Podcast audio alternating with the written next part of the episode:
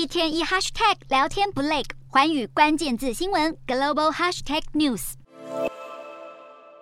现在由于生活成本上涨以及通货膨胀的影响，也要来看到泰国内阁会议现在也通过，从十月份开始调涨每日基本工资，依照各府不同生活成本，薪资范围从三百二十八到三百五十四泰铢不等，涨幅大约在百分之四到百分之五之间。但是这项决策却引起了中小企业的担忧，认为现在调涨薪资为时过早。中小企业机构主席。更表示，有许多中小企业现在正在面临经营成本的问题，恐怕短时间之内无法负担多余的薪资。不过，支持者也表示，泰国今年通膨率大约在百分之五点五，因此薪资涨幅百分之五是合适的。而这一次的调薪将会有大约一千万名的劳工受惠。